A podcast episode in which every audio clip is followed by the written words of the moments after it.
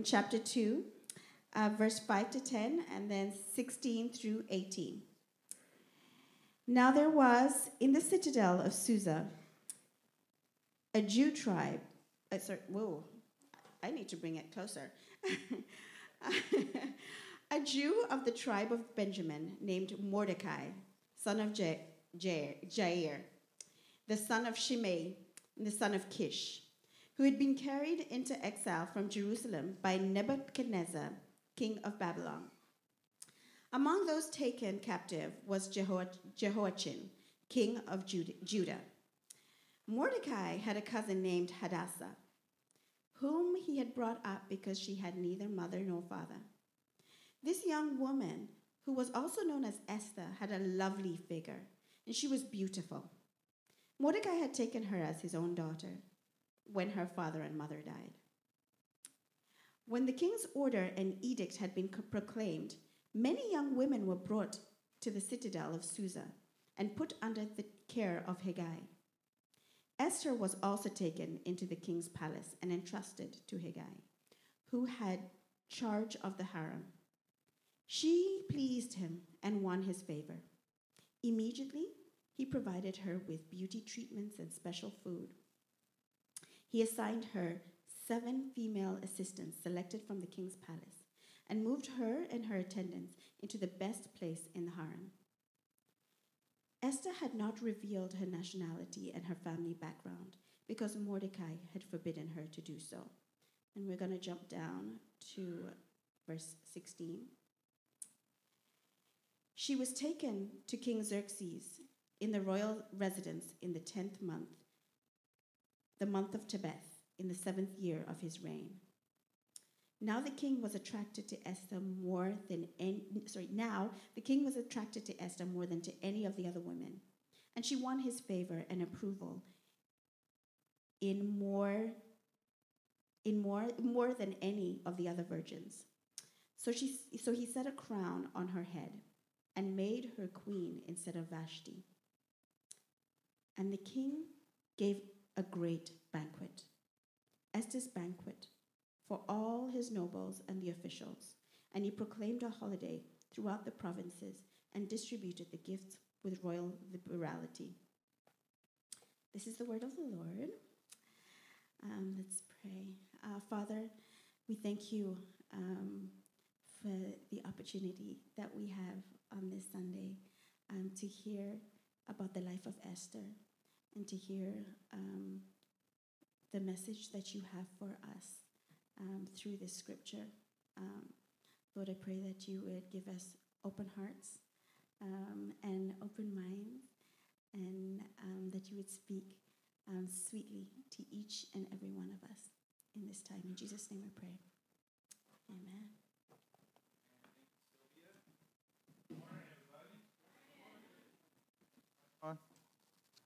All right. Let me know if you can hear me. Can you guys hear me okay?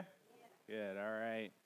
Well, uh, my name is Vince. I'm one of the pastors here. It's good to see you all on this lovely, lovely Sunday. It's not as hot as it's been, which is how many of you find that to be a relief? It's been so hot that I just decided, you know, it, you grow up in San Diego and you take the ocean for granted. And so I was like, not this summer, Satan. I'm going out.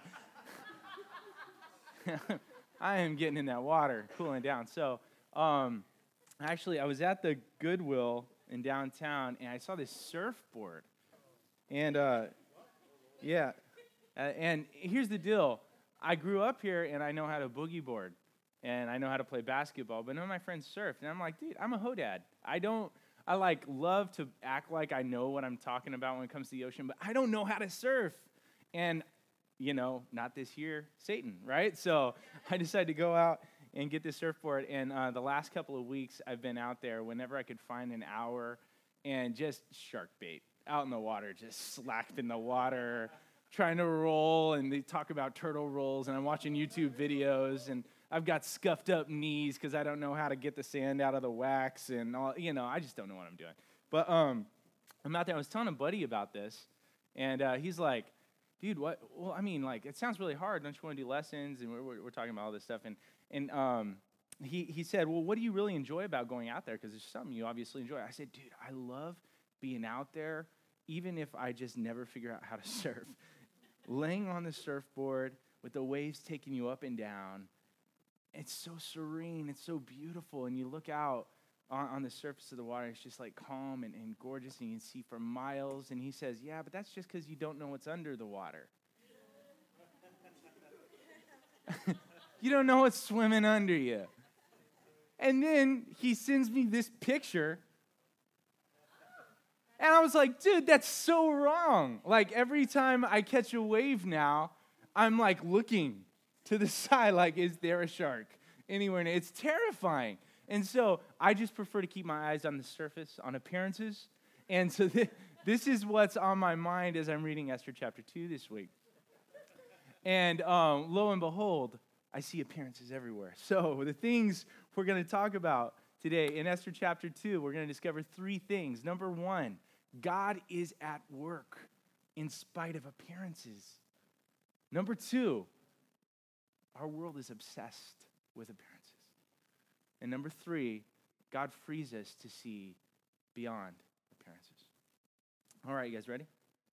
Cool. So, number one, God is at work in spite of appearances. He's always at work, even when it doesn't seem like He's there, right? And it, it, you got to briefly look back at Kenny preached a masterpiece last week, so I won't repreach it, but briefly look back at kind of the setting. Xerxes, greatest king in the world at this time, Persian Empire, decides that he's going to throw a frat party for his buddies, right? And they drink for 180 days. He gets drunk starts running his mouth, starts bragging about how beautiful his smoking hot wife is, right? And um, eventually he decides, I'm, I'm going to show her off to thousands of drunk guys, right? For reasons that um, still astound me, she doesn't want to come, you know? Um, of course, her defiance in this culture is an incredible act of bravery because she's part of a system that's hierarchical, part of a patriarchal structure, part of a culture that's shame based and honor. And if you do something like this as the queen, like it's cultural crisis. So Xerxes calls this cabinet meeting. They decide that she has to be stripped of her crown and banished, and that catches us up to what we just read in chapter 2. It's taken this guy, if you read the dates, it's taken this guy four years, four years after he lost his temper, after he divorced his wife. He wakes up one day, you know, listening to country music, drinking, you know, hanging out with his buddies, Jack Daniels and Jim Beam and Jose Cuervo. And there's only friends left at this point. He's totally depressed. You get the picture, right? What's he do? He doesn't turn to God. Who's he turn to? It says in verse 2, he turns to his attendants, the NIV says. The ESV says, young men. Like, really, Xerxes? You couldn't afford better advice than young single guys? He essentially walks into the fraternity and says, Guys, I'm having a really rough go of it. What do you think we should do? And lo and behold, what do the frat guys say? Got a great idea. Single young women. That's what we need to do. That's going to fix it. And so that's what he does. He, he, he basically puts out this order to get all the single, beautiful young women of the kingdom. And I just want to pause and say a quick side point, not the main point, but we all go through rough times. We all go through difficulty. If you don't turn to God, you're going to turn to someone else. Whose advice are you taking? Are you taking godly wisdom or are you taking foolish wisdom from people who, you know, do not have the mind of, of God? So Xerxes, um, as one uh, commentator said, Xerxes, the Jerxes, follows their advice. I had to put it in there. It was too good. Uh, and they send these representatives out to get all these single girls from around the kingdom and bring them back to the king's harem some scholars think as many as 1,000 women. And then the way it worked was everyone who had been taken from their homes, and, and like the movie, Taken, right? And where's Liam Neeson when you need him? With his particular set of skills, right? To anyway, so they take them. They don't have a choice, according to verse eight. And the young helpless women are brought in for a year. Each of these women has to undergo beauty treatments and trainings to get ready for their big night one night with the king. And what are they doing on that very special night? Are they going on a date? No. No. Does it start with, hey, tell me about your family? What's your favorite color? No, none of that, right? It starts right at bedtime, right? He's like a lot of people in our culture. Let me sleep with you, then we'll figure out if I want to get to know you, right? And, um, ooh, a groan went through the crowd. I'm not sure if that was like self loathing or if that was like pointed at somebody else, but that was like a. so in the morning, the girls return to the harem. You see this, like, imagine a whole year. At least 400, maybe 1,000 girls. One every night. 400 nights, you're waiting in line, you got your ticket, you know, and you're next in line, number 387. First of all, ew. Gross, right? But secondly, like here comes here comes your moment, your night's tonight. If you please the king, your crown Miss Persia. If you don't please the king, you're not just sent back to your village, right? You're sent to his harem to be a concubine.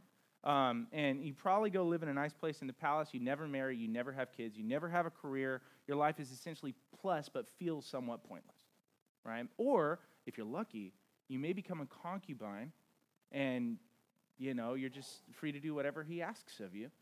Or if you're really, really lucky, of course, you could, uh, if you're the one he likes the most, you become queen.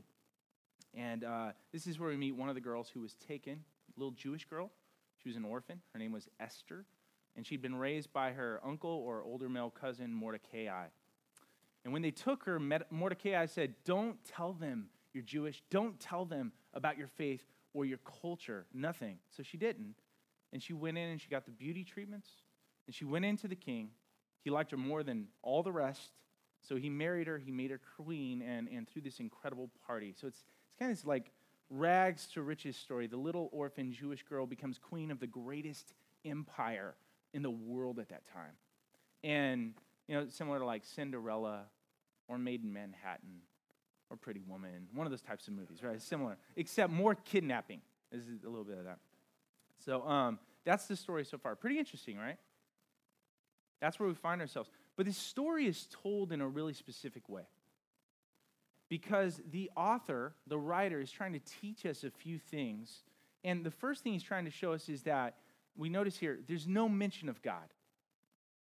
No mention of God anywhere in the book of Esther. It's the only book in the Bible that does not mention God by name. And not only does it not mention God, it doesn't talk about religion, doesn't talk about faith. There's no mention of prayer, reference to Bible, prophecy, nothing. You say, well, why, why is this book even here in the Bible? Right? In fact, we'll see next week there are places when the writer actually has to actively avoid mentioning God. Like there's this place where Mordecai dons the uh, sackcloth and ashes. And we know from Jewish culture and from other books of the Bible, when you did that, it was a time of fasting and prayer and seeking God. But he doesn't mention God, he doesn't mention prayer. He actively just leaves that part out. And, and you say, like, it's what is this? Is this an accident? Is it an oversight? No, I don't think the writer of Esther just like woke up one day and started reading it and said, "Oh my gosh, I didn't even mention God in here." Like it wasn't it wasn't an accident, it's an intentional literary device. He's making a point. What's the point? You got to understand the culture. The Jewish population at this time is in terrible danger. Like they've been over and over throughout history. And in this moment, there's a whole lot of powerful forces at work trying to destroy them, like literally wipe them out, kill them, take their riches in the Jewish population. This has happened a lot throughout Scripture. And ordinarily, when we see this kind of stuff happening, how does God show up? Ten plagues, parting the Red Sea, fire from heaven, a pillar of fire, like, like water from a rock, food from the clouds. Like God shows up in these powerful, amazing ways, and it's really obvious that God is at work, right? Normally, God comes through with them in powerful, you know, the stuff of legends. You can't miss it. But here, there's no miracle. There's no fire from heaven. There's no water from a rock. There's no visions or dream, no mention of God at all. And that seems to be something that would leave us thinking, if you're not careful, God must be absent. And that's the point. In fact, when we get to the end of the book, we're going to see, and you can almost see it here, there's a whole string of coincidences that start to happen. That if they all wouldn't have happened, the Jewish people would have been wiped out. But because they happened, one after another after another, in the right order in which they happened, Esther's whole people were saved. Eventually, they're all saved. So let me show you what I mean. Um, let me uh, think about King Xerxes, right?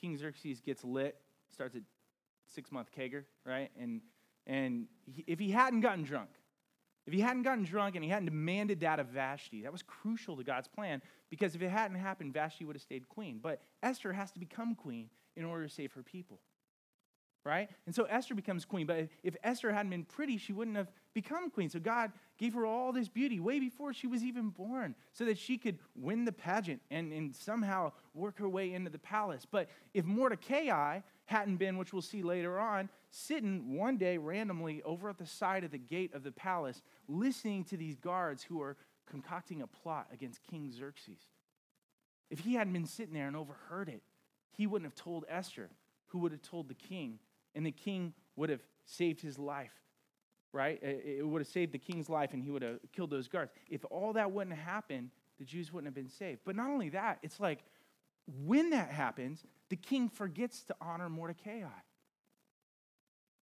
And so he goes around, and it's like one night, months later, he can't sleep, and he starts looking through the annals of all the things he's done, because that's what kings do when they don't sleep. And he's like, I am so great. And he realizes I forgot to honor this guy who saved my life. And if he wouldn't have realized it at that point, if he would have honored him before, the Jews wouldn't have been saved. So there's a thousand little coincidences that happen when God seems absent, and yet God is present in these tiny little details that seem so insignificant. One coincidence after another after another. They're just ordinary things. And when you look at the surface, you miss it. When you're just walking along through this story and you see this random detail, this detail, you miss it. But when you start to see them all together, you start to see the hand of God. Think of it this way when you see the 10 plagues, you're like, oh, yeah, it's obvious that's God. But when you see Xerxes get drunk, you're not like, oh, there is God at work, right? No, he's just drunk. And yet, God's at work in it. Let's apply that to ourselves throughout our everyday lives. You're going through stuff. You get fired, go through a breakup, you have a bad day, you get cut off on your commute to work. It could be that small, right? So you ever have those guys that like pull, like cut you off and then stop at the yellow light? And you're like, dude, I could have made that. What are you doing? Or you food poisoning, you know? You're never like, oh, there is God at work, you know, in my belly. But that's the point of Esther. The book of Esther is screaming at us don't make that mistake. Just because you don't see God at work in your life doesn't mean He's not working in your life because, you see, God is always at work in the seemingly insignificant details of your life.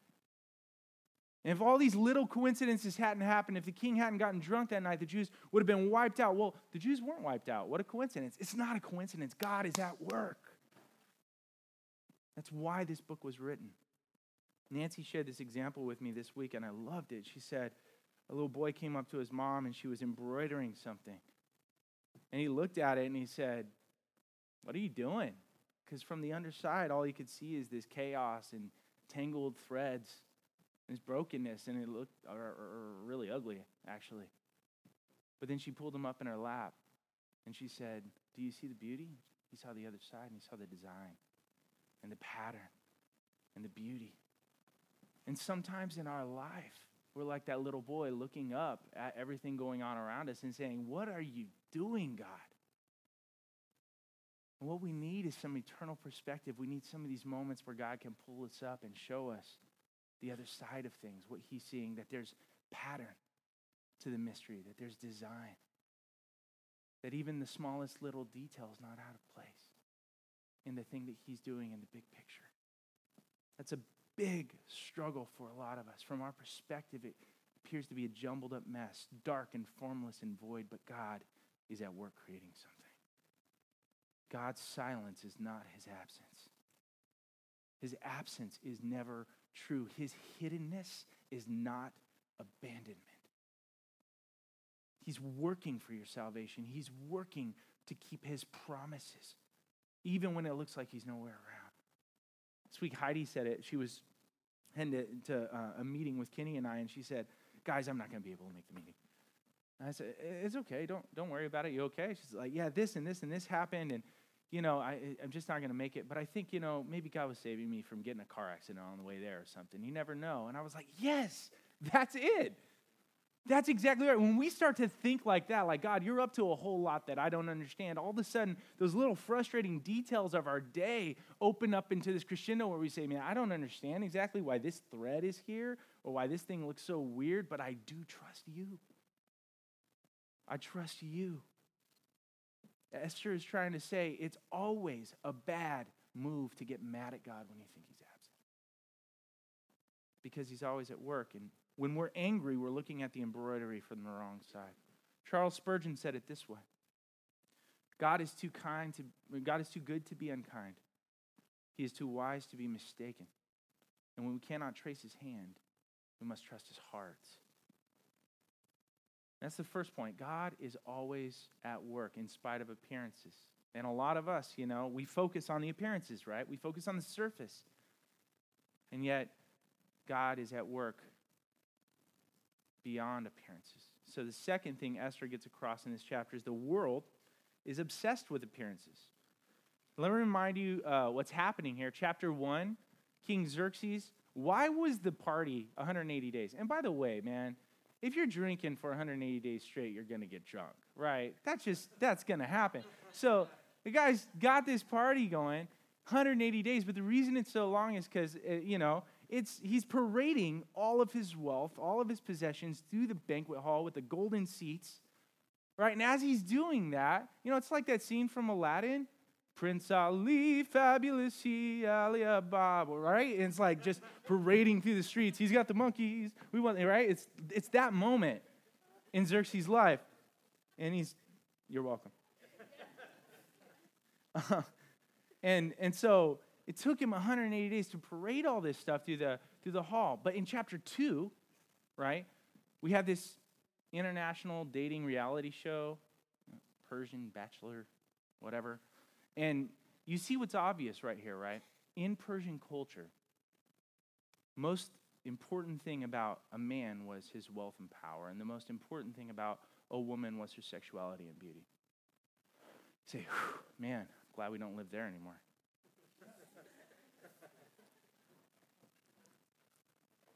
Okay? How awful, how regressive, reprehensible, right?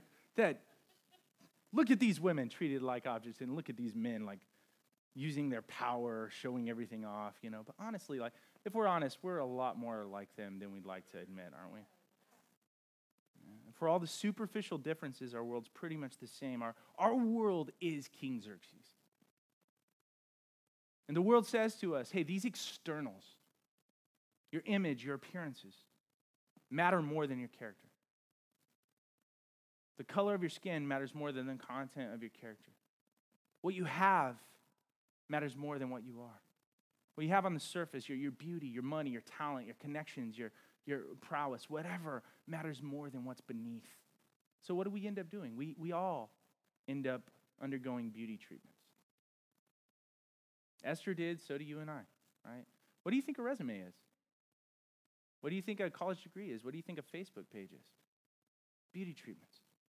This isn't just for women, this is for all of us. The world system is a lot like King Xerxes, and it says to all of us unless you get these credentials, unless you get this kind of beauty or money or this kind of resume, unless you get these things, you're worthless. You need to perform, you need to do all this, then maybe we'll approve of you.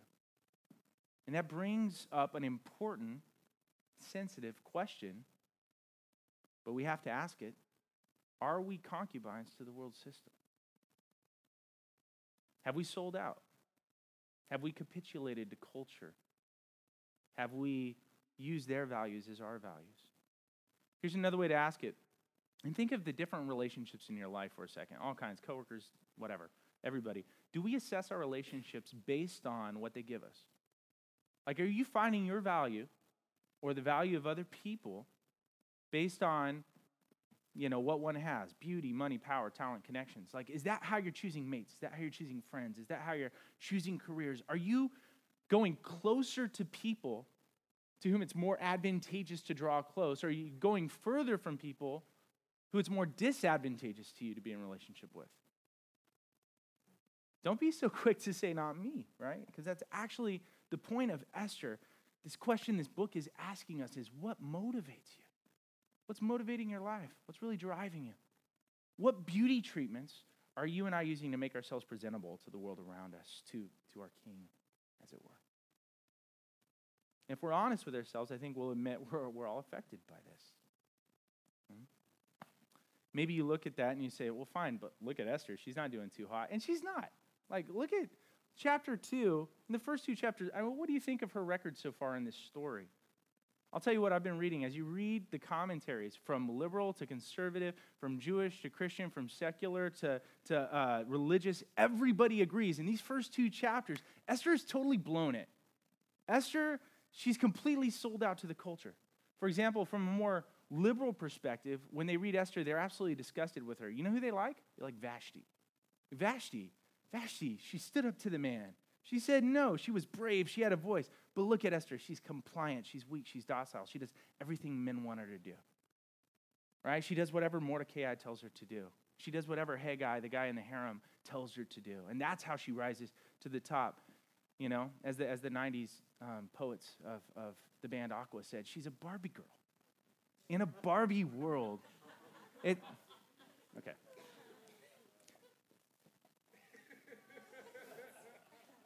One feminist commentary I was reading was scathing. Here's a quote from the commentator Esther becomes a blank page on which men can write what they want. Through completely selling out to the world system and making an idol out of feminine beauty and sexual prowess, she gets to her top perch. That's why the liberals are so appalled by Esther so far in the story, right?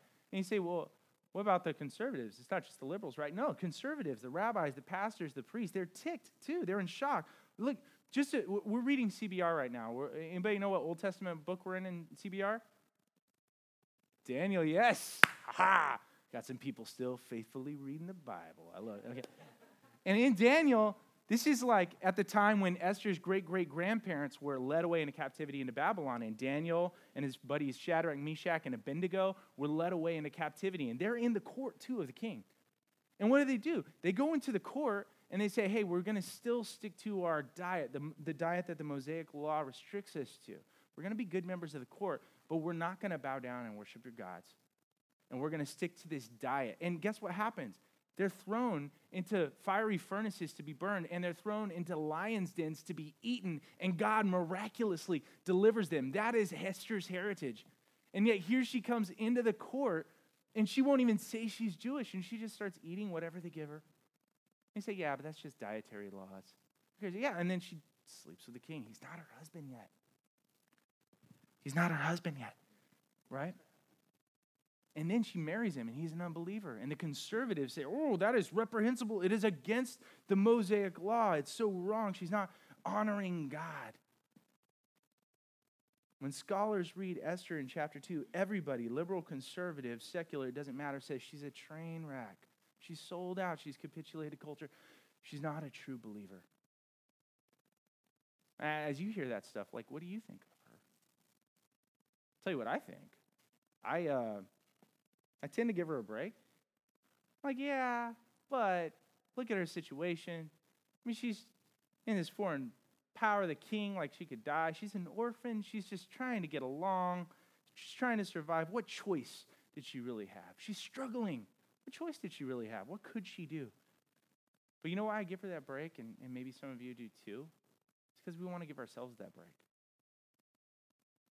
That's the point. We're here in a culture that's putting all kinds of pressure on us, and it's almost impossible to avoid. Let me put it another way. Nancy and I grew up here in San Diego, been living here for a long time, and whether you're Christian or not, we all tend to find relationships pretty much the same way, right? You walk into a room, there's 10 possibilities, and immediately eight of them are kind of off the table for you, right? Because on the outside, don't act like it's not true. I got like three laughs. I know some of you are like, yeah, that's true, right? Because these people are either, maybe they're not attractive to us on the outside, or they don't have the right credentials or connections or talent or money or resume or social class. They don't have the externals we want. When we get into the room with 10 people, we immediately start ignoring eight of them. Now there's two left who do have the externals we want. And what do we do? We just kind of cross our fingers and hope to God that they have some kind of character, right? Hope that they're spiritually mature. So, see, culture tells you how to make the first cut, and after that, we think about all the Christian stuff. And sadly, we've seen it over and over. What tends to happen um, is that sometimes it takes a long time to find a mate, to struggle to find one. Sometimes it never seems to happen. Sometimes we finally give up and say, forget this standard. Just forget it. It's never going to work for me. And as a result of this kind of shallow way of thinking, there are all kinds of wonderful relationships that we're just walking right by. All kinds of past, you know, walking past all kinds of potentially wonderful futures. Why? Because Esther's world is our world. And if that's the truth, it can be kind of depressing. But there's a mini encouragement here and a mini challenge, okay? Mini encouragement and a challenge. So pause and look out over the entire story of Esther. Here's the encouragement. Like, are we guilty? Yeah, sure. I mean, are we shallow at times? Not I am, I'll admit it, right? Do we at some degree tend to be concubines to the world? Are we going through beauty treatments? Are we exhausted?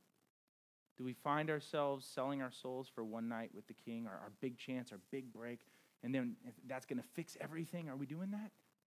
Yeah, to some degree or another, all of us. All of us sitting here, whether aware of it or not, are like Esther here in chapter 2. Esther's gotten off to a horrible start. Everyone agrees, a terrible start, but here's what I love. Okay? As bad as Esther was, by the end, she's like a superhero.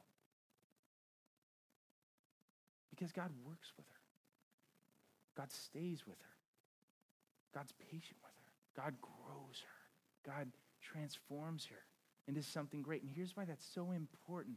Because today, as you sit here, no matter how badly you've screwed up your life till no matter how horribly you've made some moves and decisions, you can't write yourself out of God's script. No matter how bad. I know how we tend to think. We tend to think, yeah, there's plan A and plan B, and I think I'm on plan B at this point. No, there's no plan B with God if Esther is true. You are in God's hands, you're in God's plans. He's at work weaving something beautiful out of your life, even if you're seeing the design from the bottom. And we see that not just in Esther, we see that through the entire Bible, don't we? We have, I have friends, liberal and conservative, and they get so eerie about certain people in the Bible. They're like, I think these people are supposed to be moral examples, but, but look at them. Abraham's a liar, and Moses is a coward, and Noah's a drunkard, and David, David's a sex addict and a murderer. and Esther's weak, complicit in an oppressive system. Who are these people? I don't want to read this Bible. If you feel that way about reading the Bible, it shows you don't yet understand the message of the Bible. You're imposing your worldview on the Bible. Like Jeff said a couple Sundays ago, you're bringing your questions to God instead of letting Him ask questions of you. You're assuming that the message of the Bible is that somehow God blesses and saves those who live good moral lives, and that's not the message of the Bible. The message of the Bible over and over and over again is that God persistently and consistently gives his grace to people who don't ask for it, who don't deserve it, and don't even fully appreciate it after they get it. That's the message. That's grace.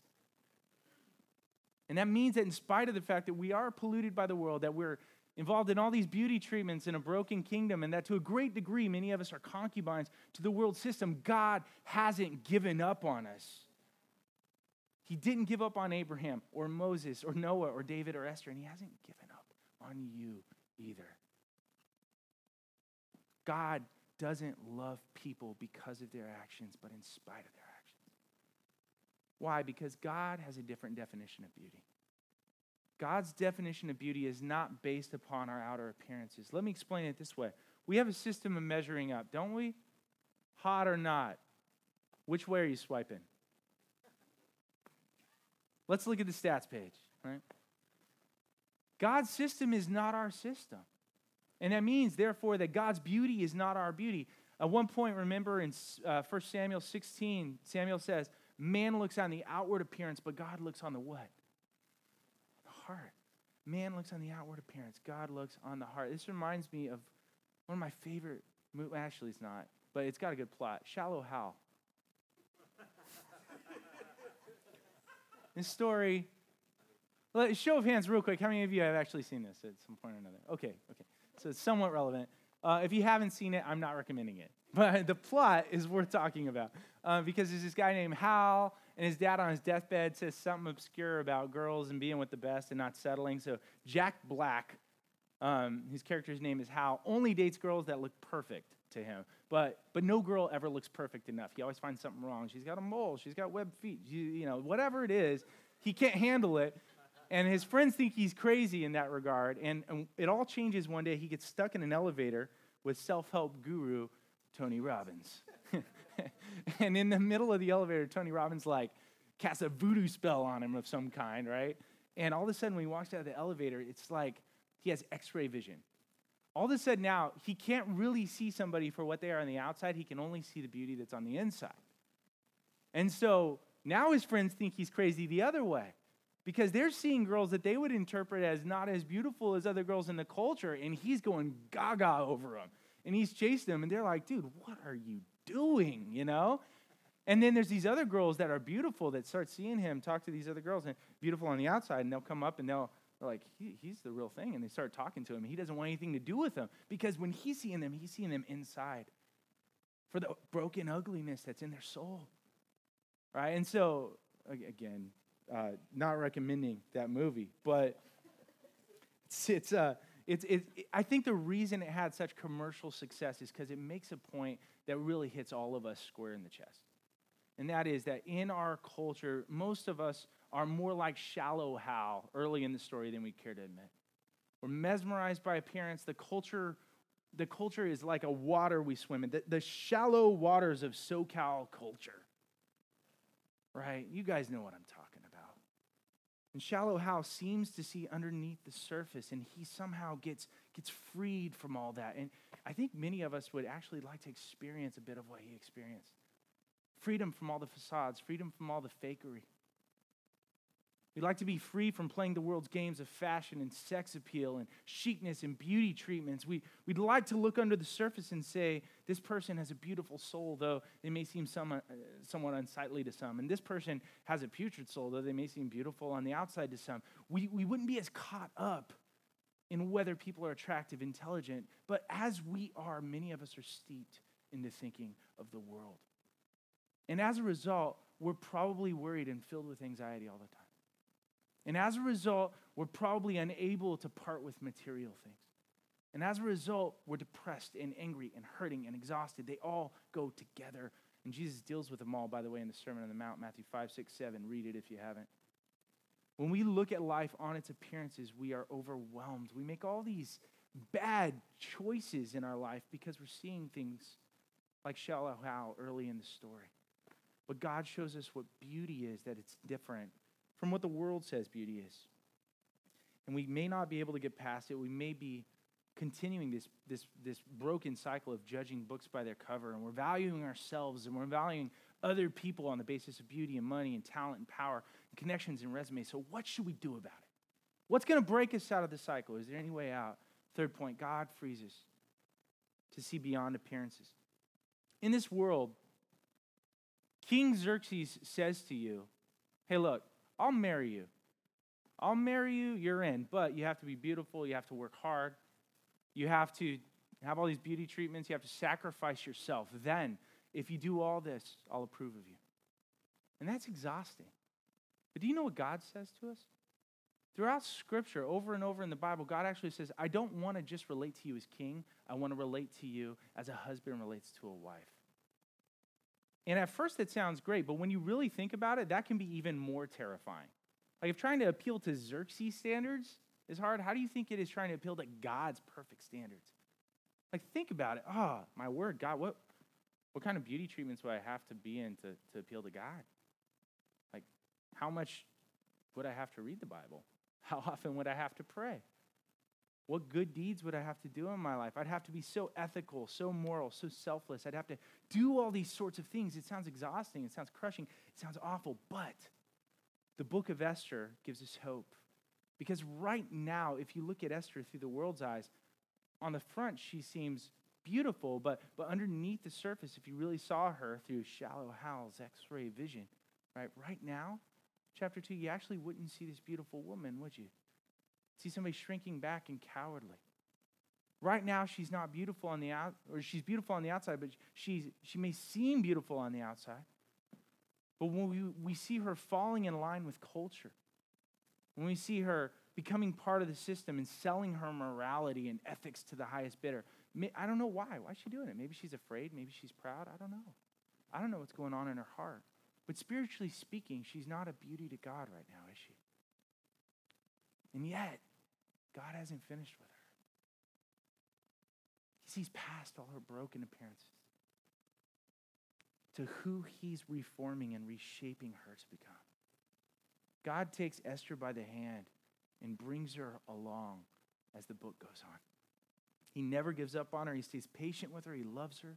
And he turns her into a different person where the beauty on the inside matches the beauty on the outside, right? In fact, it surpasses it. What's that mean? It means that God is not like a spouse, like anyone else here would ever experience. Because this, you get a little foretaste here in Esther of what we have in Ephesians 5. Remember Ephesians 5? I think Kenny quoted it last week. Paul's talking to the church and he says, Husbands, love your wives. How? As Christ loved the church and gave himself up for her, gave himself up for her to be, to present her to himself as a radiant church without stain or blemish. That's the kind of king Jesus is. That's the kind of husband, spouse Jesus is. Esther was loved by the world because she was already beautiful, but Jesus loves you in spite of your flaws in order to make you beautiful. Esther had to give her life and sacrifice her freedom for the king, but Jesus Christ is the only king and the only spouse who gives up his life and freedom for you. He gives up everything for you. Not because you're lovely, but to make you lovely. He was bound, he was sold by for 30 pieces of silver, he was pierced. And that shows the, the radical difference between God and the world. Once you understand what he did for you, if you really understood this, not just on the surface, but deep, deep in your soul beneath the surface, you'd be free from the world's appearances. You'd be free from the beauty treatments being placed upon you and being free from placing those beauty treatments upon others. You'd be free to see beyond the appearances of your situations, to see God working in the small details. What, what side of the embroidery are you looking at? You'd be free from the appearances of, of yourself and others, externally or internally. You'd be free to see yourself and others as God sees, broken yet beautiful. Already, but not yet. You're in His process. And then, only then, will you be able to love God as He's loved you without living in hiding and fear, and shame, and guilt. And only then will you be able to give that grace because you've received it. You'll be able to bring transformation to the world around you because you've been so transformed. That's why we need to experience a different definition of beauty. Do you know what that definition of beauty is? I'll close with this. In this world, if you want to be beautiful, as the world is thinking what beauty is, financially beautiful, physically beautiful, or whatever, if you want to be beautiful the way the world insists you should be beautiful, all the emphasis is on the surface. And, what's that do? It makes you self obsessed. Every time you walk past a mirror, you look, right? I live in downtown. It's really hard for me because every building has mirrors all over, right? Get a whiplash. You're just always thinking about you. And when you see Jesus, who had ultimate beauty, beauty beyond bearing, beauty beyond belief, glory, splendor with the Father, giving up all of that for us and becoming human and going to the cross. The, the book of Isaiah says he had no beauty that would draw us to him. Why? Because he gave that beauty up. When I see him giving up his beauty for me, I finally see what true beauty is. I get a new definition because of what he's done for us. We'll finally have the love we've been longing for. And once you know that, you can live lives of greatness and selflessness and true beauty. Real beauty is not self obsession, real beauty is self sacrifice. And God has sacrificed everything to have you, and He's placed that beauty He gave up within you. You're beautiful. You're complete. You're whole in Christ. You're loved. You're defined by grace. You're defined by what He's done for you, not by anything you can do for Him. Let's pray. Father, thank you. Thank you so much for your grace, for talking to us about these great things. Thank you that, Lord Jesus Christ, you are the ultimate king and the ultimate spouse. Thank you that you did not force us to make ourselves beautiful. You make us beautiful. You did not require us to sacrifice everything for you. You sacrificed for us. So now we want to give our lives for you. It's, it's worship, it's joy. We want to follow you. We want to follow you even, even through the hard times of our lives where everything seems jumbled up and the threads seem to be coming through at the wrong places because, because you walk through those kinds of places for us.